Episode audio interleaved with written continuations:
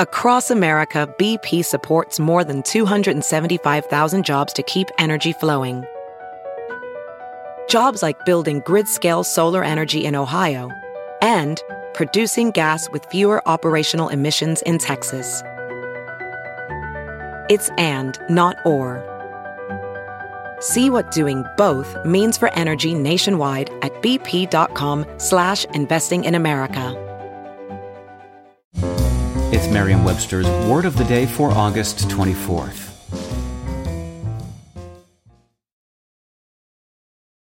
Today's word is opine, spelled O-P-I-N-E. Opine is a verb that means to express opinions. It can also mean to state as an opinion.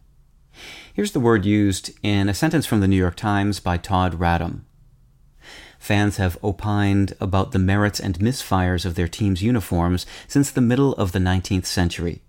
In 1909, the St. Louis Republic snarkily proclaimed, really, baseball uniforms are the ugliest things in the world. The word opine has been around since the 15th century, and while it certainly is not a rare word today, it hasn't always been taken seriously.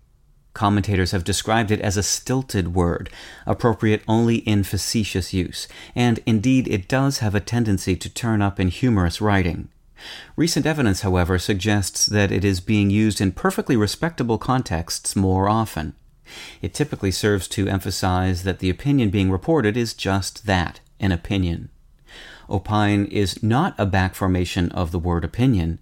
Both words derived independently from the Middle French word opiner, meaning to express one's opinion, and the Latin opinari, meaning to have an opinion or to think. With your word of the day, I'm Peter Sokolowski.